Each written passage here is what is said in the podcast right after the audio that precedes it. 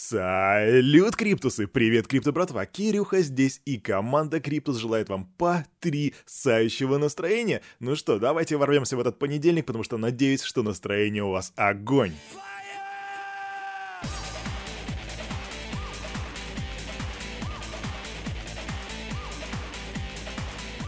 Если кто-то из вас не узнал эту бессмертную классику, это скутер песня Fire. Итак, у нас сегодня понедельник, 29 ноября, еще немного, и мы войдем в зиму. Поэтому давайте-ка не будем дожидаться зимы и наконец-таки перейдем к обзору рынка, а потом к новостям, ну как всегда. Погнали! Вух!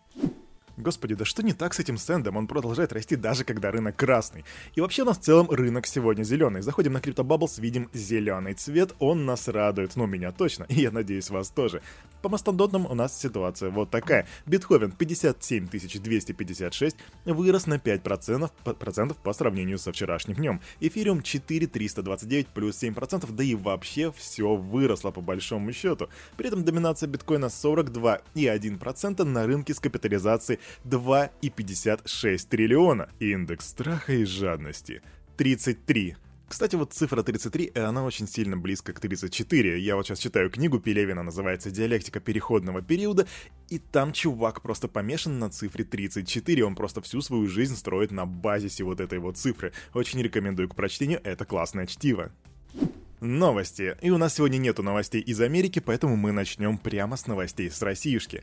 А тут у нас, ну как всегда, да, fire и тащите огнетушители. Росфинмониторинг может полностью запретить криптообменники. Замдиректора Росфинмониторинга Герман Негляд напомнил, что криптовалюты имеют высокий риск для российского финансового пространства, а криптообменники являются точкой входа в официальную финансовую систему. Решать эту проблему будут в следующем году в соответствии с рекомендацией FIATF. Криптообменники либо заставят выполнять антиотмывочное законодательство, кстати, антиотмывочное законодательство э, в английском языке имеет аббревиатуру AML – Anti-Money Laundering, и об этом мы еще поговорим дальше. И второе, либо их полностью запретят. Ага, наверное, как когда-то Telegram запретили, ага. В общем, а, либо мы будем предъявлять документы для криптообменников, да, проходить по процедуру QIC, либо будет полный запрет их деятельности.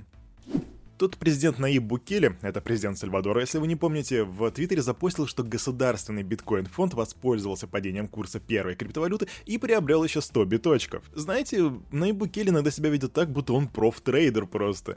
А, с учетом новой инвестиции на балансе государственного фонда находится 1220 биткоинов, а это на данный момент около 67 миллионов долларов. А он написал, 100 дополнительных монет мы только что купили по скидочке. Да, скидочка, кто-то воспользовался скидками в Черную Пятницу. Надеюсь, не только президент Сальвадора. Если вы тоже, то тогда пишите в комментариях в Телеграме. А для тех из вас, крипто братва, кто совсем недавно присоединился к нашему комьюнити, я напомню, что 7 сентября в Сальвадоре вступил в закон в силу о признании биткоина легальным средством расчетов, то есть вы можете в Сальвадоре свободно рассчитываться биткоином. Это не запрещено, это абсолютно законно, и сейчас даже экономика Сальвадора терпит такие изменения, что биткоин внедряется в структуру экономики экономики Сальвадора. Основатель крупной индийской IT-компании Paytm а, не видит будущего без криптовалют. Я очень позитивно отношусь к криптовалюте. Через несколько лет она станет основной технологией, как интернет, который сейчас является частью повседневной жизни. Так заявил на конференции ICCC в Индии Шикхар Шарма, это директор PayTM. И в настоящее время правительство Индии разрабатывает законопроект о криптовалюте, который будет представлен на следующей неделе, поэтому мы держим на руку на пульсе команда Криптус, да, и будет держать вас в курсе того, что будет происходить. Stay tuned, guys!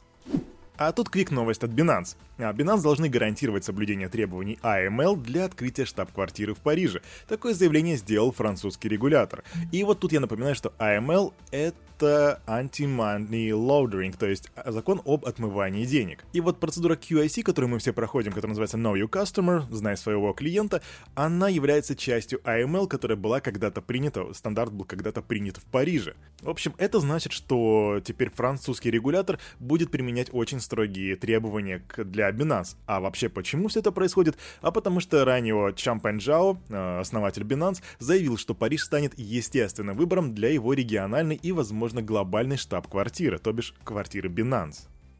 Децентрализованная биржа деривативов DYDX предупредила об уязвимости, которая была обнаружена в недавно развернутом смарт-контракте. Команда проекта сообщила, что средства пользователей находятся в безопасности, а ошибка оперативно устранена. И тут речь, вероятно, идет э, об смарт-контракте, который отвечал за безгазовые депозиты стейблкоинов и свопы определенных э, токенов стандарта ERC-20. Эту возможность платформа добавила 24 ноября, то бишь 5 дней назад, и после инцидента доступ к этой функции был ограничен.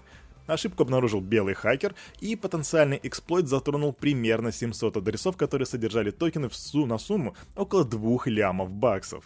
И тут интересный момент, потому что пострадали только те пользователи, которые после 24 ноября разрешили платформе тратить средства со своих кошельков. Команда проекта пообещала опубликовать полную информацию о произошедшем, когда пострадавшие пользователи вернут свои средства.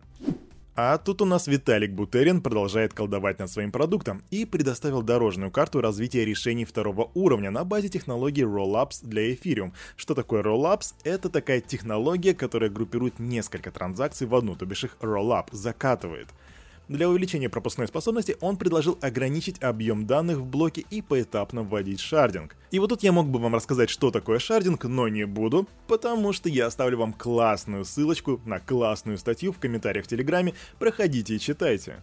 А вообще вся эта инициатива нужна для того, чтобы обеспечить большую безопасность. И если инициативу поддержит общество, в сети проведут обновления, которые позволят пересчитать расходы газа. Пользователи смогут и дальше взаимодействовать с протоколом без изменений, а майнерам достаточно будет установить новое правило. Также Бутерин подчеркнул, что в долгосрочной перспективе единственным приемлемым решением для масштабирования является шардинг, однако на его реализацию потребуется длительное время. Аналитический сервис D-App предоставляющий данные о децентрализованных приложениях, также известных как D-Apps, объявил о планах запустить нативный токен с тикером Radar. Токен поможет D-App в децентрализации бизнеса. Сервис планирует перепрофилироваться в полномасштабный магазин D-Apps, и держатели Radar смогут принимать решения о развитии экосистемы, то бишь это будет governance токен, управляющий токен. Децентрализация лежит в основе нашего успеха, и сейчас пора выходить на новый уровень, сделать DIA радар действительно децентрализованным. Сплочение сообщества – это единственный способ быть на шаг впереди и оставаться успешным в ближайшие годы. Так заявил SEO сервиса... Вот здесь будет прямо сейчас очень сложно. Скирмантас Янушкас. Я надеюсь, что я произнес все правильно. DApp Radar поддерживает более 8000 DApps и более чем на 25 блокчейнах, включая Ethereum и Solana, с четырьмя уникальными пользователями в год. И по инвестициям в сентябре 2019 года этот сервис привлек 2,3 ляма баксов пассивных инвестиций, а уже в мае 2021 года 5 лямов в рамках раунда финансирования серии А. Не знаю, как вы, а я буду следить за этим проектом. И напоследок у нас тут новости о хакерах и о Google. Хакеры взламывают Google Cloud для майнинга криптовалют. Тут у нас, да, Google выкатил новый отчет, и согласно ему, взломанные учетные записи Google Cloud в 86% случаев используются для майнинга криптовалют. При этом интересный момент, ребята, в том, что это программное обеспечение для майнинга устанавливается в короткие 22 секунды, то бишь практически мгновенно. Ребята из Google сделали аналитику, и большинство взломов, как они уверены, осуществляется из-за плохих мер безопасности со стороны клиентов, потому что они устанавливают устанавливают слабые пароли и используют уязвимые сторонние программы. И их рекомендация заключается в том, что для предотвращения атак рекомендуется постоянно анализировать наличие уязвимостей и использовать двухфакторную аутентификацию, аутентификацию и Google WorkSafer. Знаете, крипто-братва, среди моих знакомых есть один чувак, который занимается криптобезопасностью, и вот как-то раз я у него консультировался по поводу паролей. Так вот, он сказал, что если твой пароль состоит из 20 символов, случайных символов, то даже если у хакера будет целая комната, набитая огромной вычислительной мощностью, ему понадобится около 15 лет, чтобы взломать этот пароль. Поэтому помните о двухфакторной аутентификации, но также не забывайте про сложность пароля, потому что это один из ключевых моментов.